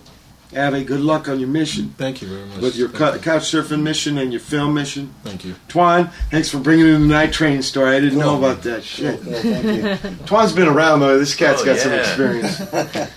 I, you, you were, you were holding back on us. coming in at the end there with the teaser. Pete, thanks. Come on board and bringing Abby. You're welcome. Bob, your insights, golden. Joe, thanks for being a part and capturing it. So we'll all be ashamed later in future. and brother Matt, you're always essential, aiding and abetting. Cool. Yeah. That's been February 21st, 2009, Watt from Pedro Show. Keep your powder dry.